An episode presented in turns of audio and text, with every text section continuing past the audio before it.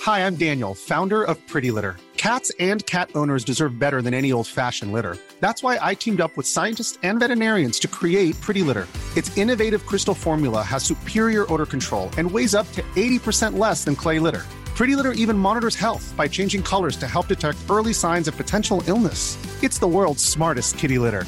Go to prettylitter.com and use code ACAST for 20% off your first order and a free cat toy. Terms and conditions apply. See site for details. Well, we regularly talk about uh, speech and language development with Wellington based therapist Christian Wright, but what about when a child is hearing and learning two languages at home? Christian's back with us today to talk about bilingualism in preschoolers and how parents can help children learning two languages. As always, we're happy to take your observations or your questions, 9 to noon at radionz.co.nz. Text us to 2101. Tweet us at 9 to noon. Christian, good morning. Good morning. I mean, in some instances, including with this, uh, you know, wonderful movement we've had over the years of Kōhanga Reo and Kura Kaupapa, uh, there's the uh, te reo element to this, but also there's a lot of families coming here from all around the world uh, where exactly children right. might be learning at least two languages, perhaps Yes. acquiring English. Uh, and that's an interesting one, isn't it? When the, the, the parents' uh, English maybe nowhere near as good as, as, as what their kids is going to be very, very soon. So, what are some of the issues? Um, yeah, that's exactly right. Because the reason I thought I'd talk about it is it's really on the rise, and I'm seeing more and more in my work in schools, kindergartens, within homes, um, bilingual or multilingual families, uh, more than two languages. I actually had a look at the census data, and it shows that um, 2001, 15.8% of families or people in New Zealand identified as speaking more than one language, and it's gone up now. That I think the last census was 2013. Um, it's up at 18.6. It's a slight rise, but um, the, um, the stats that I was looking at it was showing that it's expected to continue to rise because of the migrant families as well as te reo in schools now. Yeah. So more and more children um, learning, and at that I think was it in Auckland, was it that um, high school that talked about introducing um, te reo as a core subject. So um, interesting to see that shift.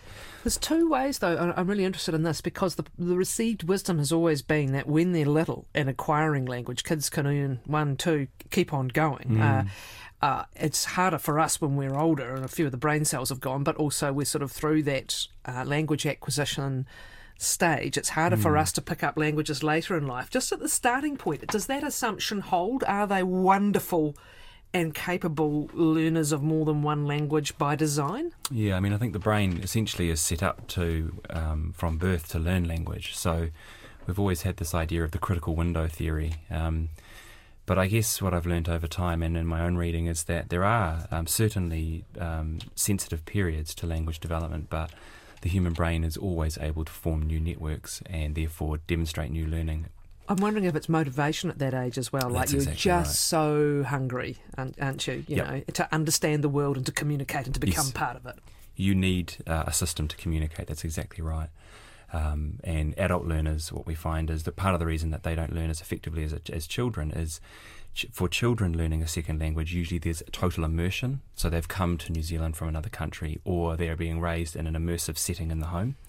Whereas adults um, usually have a dominant language that they're using and they come and go from the learning, so they're not totally immersed. My brother in law moved to Switzerland and um, he acquired Swiss German to a fluent level within about three or four years, I'd say, and he was totally immersed. So um, certainly being immersed can help, but there are actually some real cognitive benefits as well to children who learn two languages. And what we've seen in cognitive testing when we compare monolingual and bilingual children, two areas that show up are selective attention. So the child's ability to focus on what's important seems to be more elevated in our bilingual children, as well as cognitive flexibility. So the ability to shift the child's thinking to match the demands of the situation. So I've got two languages running in there essentially. Correct. they? So Mm. they're always trying to work out what language are you speaking and where do I need to go. So I need to suppress English, and now I need to, uh, to be speaking Russian. there really is that switch, isn't there? There Mm. is. So, um, but how children acquire two languages really depends on the um, the context. So, for example, there are some children who are raised from birth with two languages, and then there are families who move to a new country and the child acquires a, a second language. So, they're different. So, the first one being that we have our um, simultaneous language learners, so two languages at the same time. And they generally pass through a two stage process. Those children will um, typically hit a lot of the milestones that their monolingual peers will hit. But um, f- certainly for the first few years, they're not very good at separating the languages, so they just blend them all together.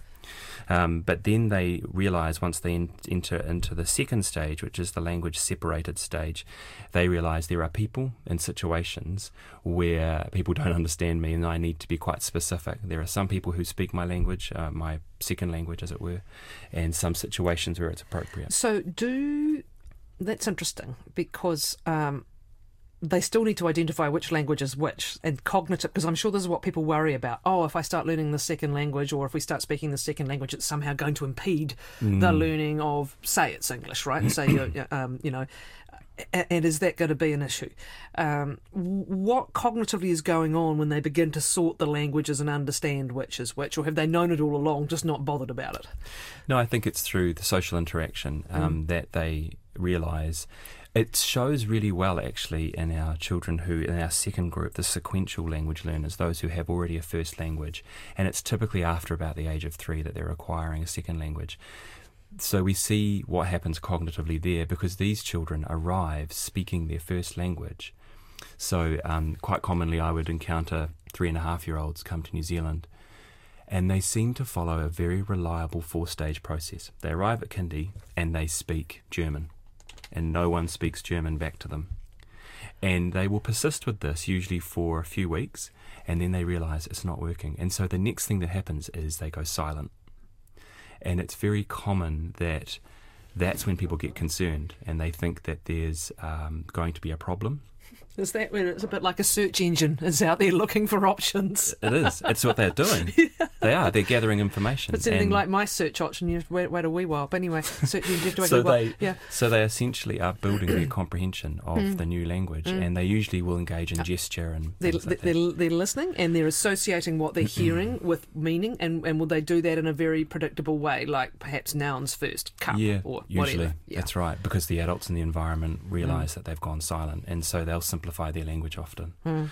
and then they'll go into their third stage. So they go home language um, use, and then they realise it doesn't work, so they go silent, and then they become a language imitator, and that's um, how that looks is they will develop um, a set of words that are common to them um, in their environment or little scripts. Like sometimes you'll see them say things like, I want that, or my turn. And they are scripts that perhaps they haven't analysed it to the point that they realise my is the pronoun. They just know that when you say my turn, the person is supposed to give you a turn.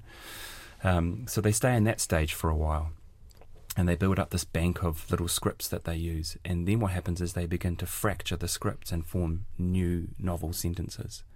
And it's really predictable, these stages they pass through. Does it mean, because again, this is what will concern people, any delay in the acquisition of what we might call the primary language? In other words, the one you want them to be most proficient in, it might be the one they're going to be educated in, or uh, or, or whatever priority you're putting on it.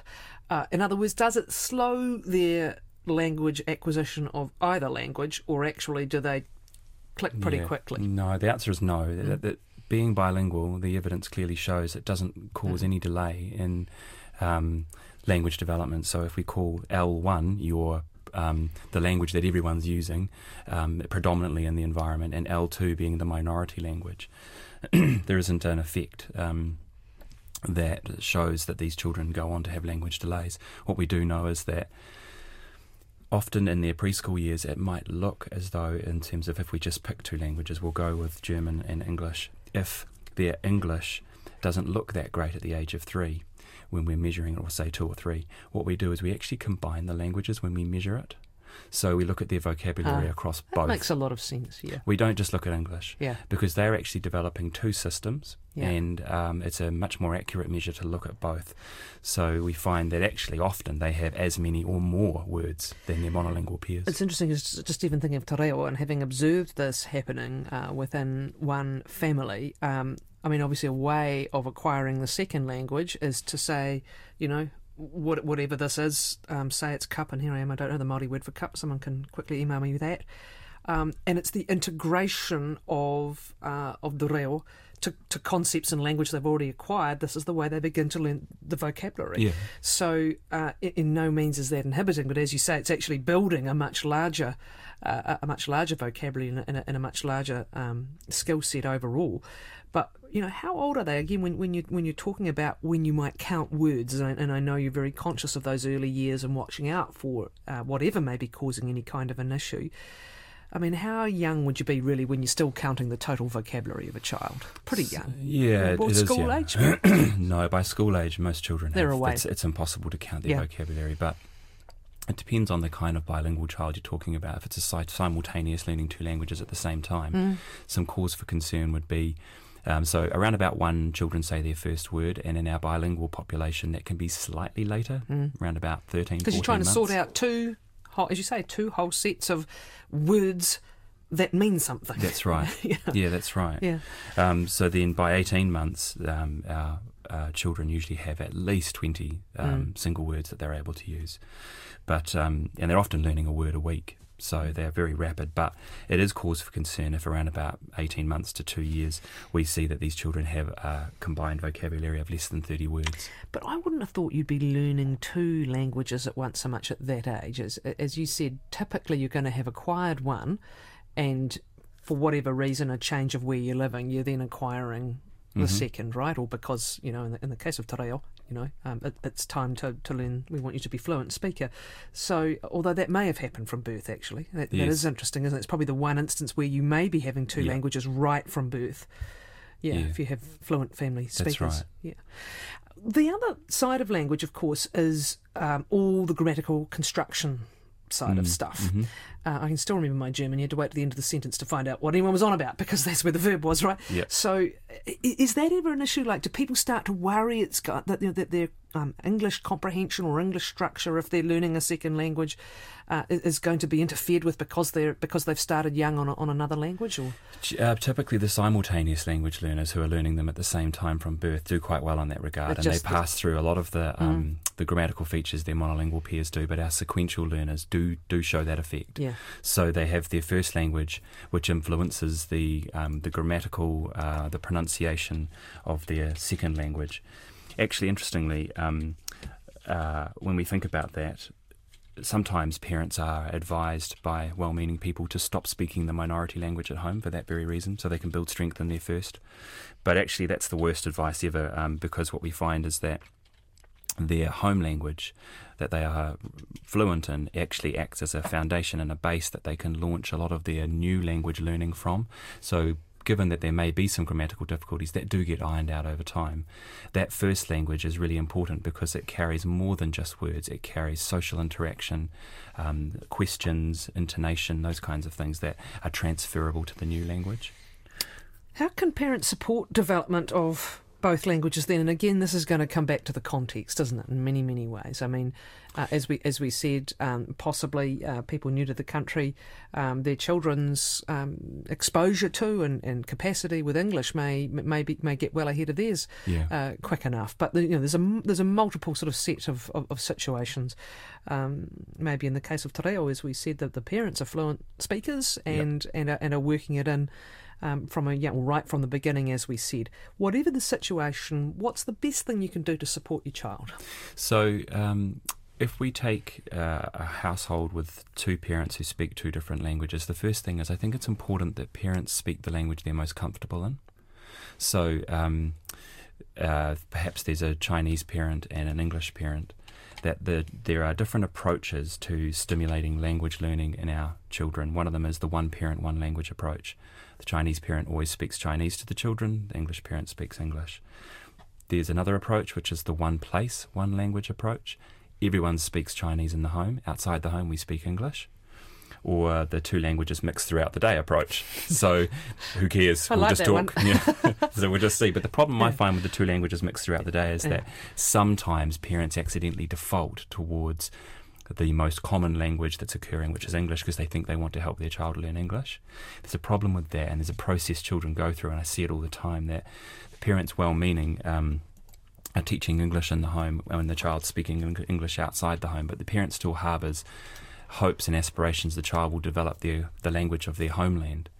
What actually happens is many times the pattern goes the child will, in the earlier days, speak some words, short phrases in the home language.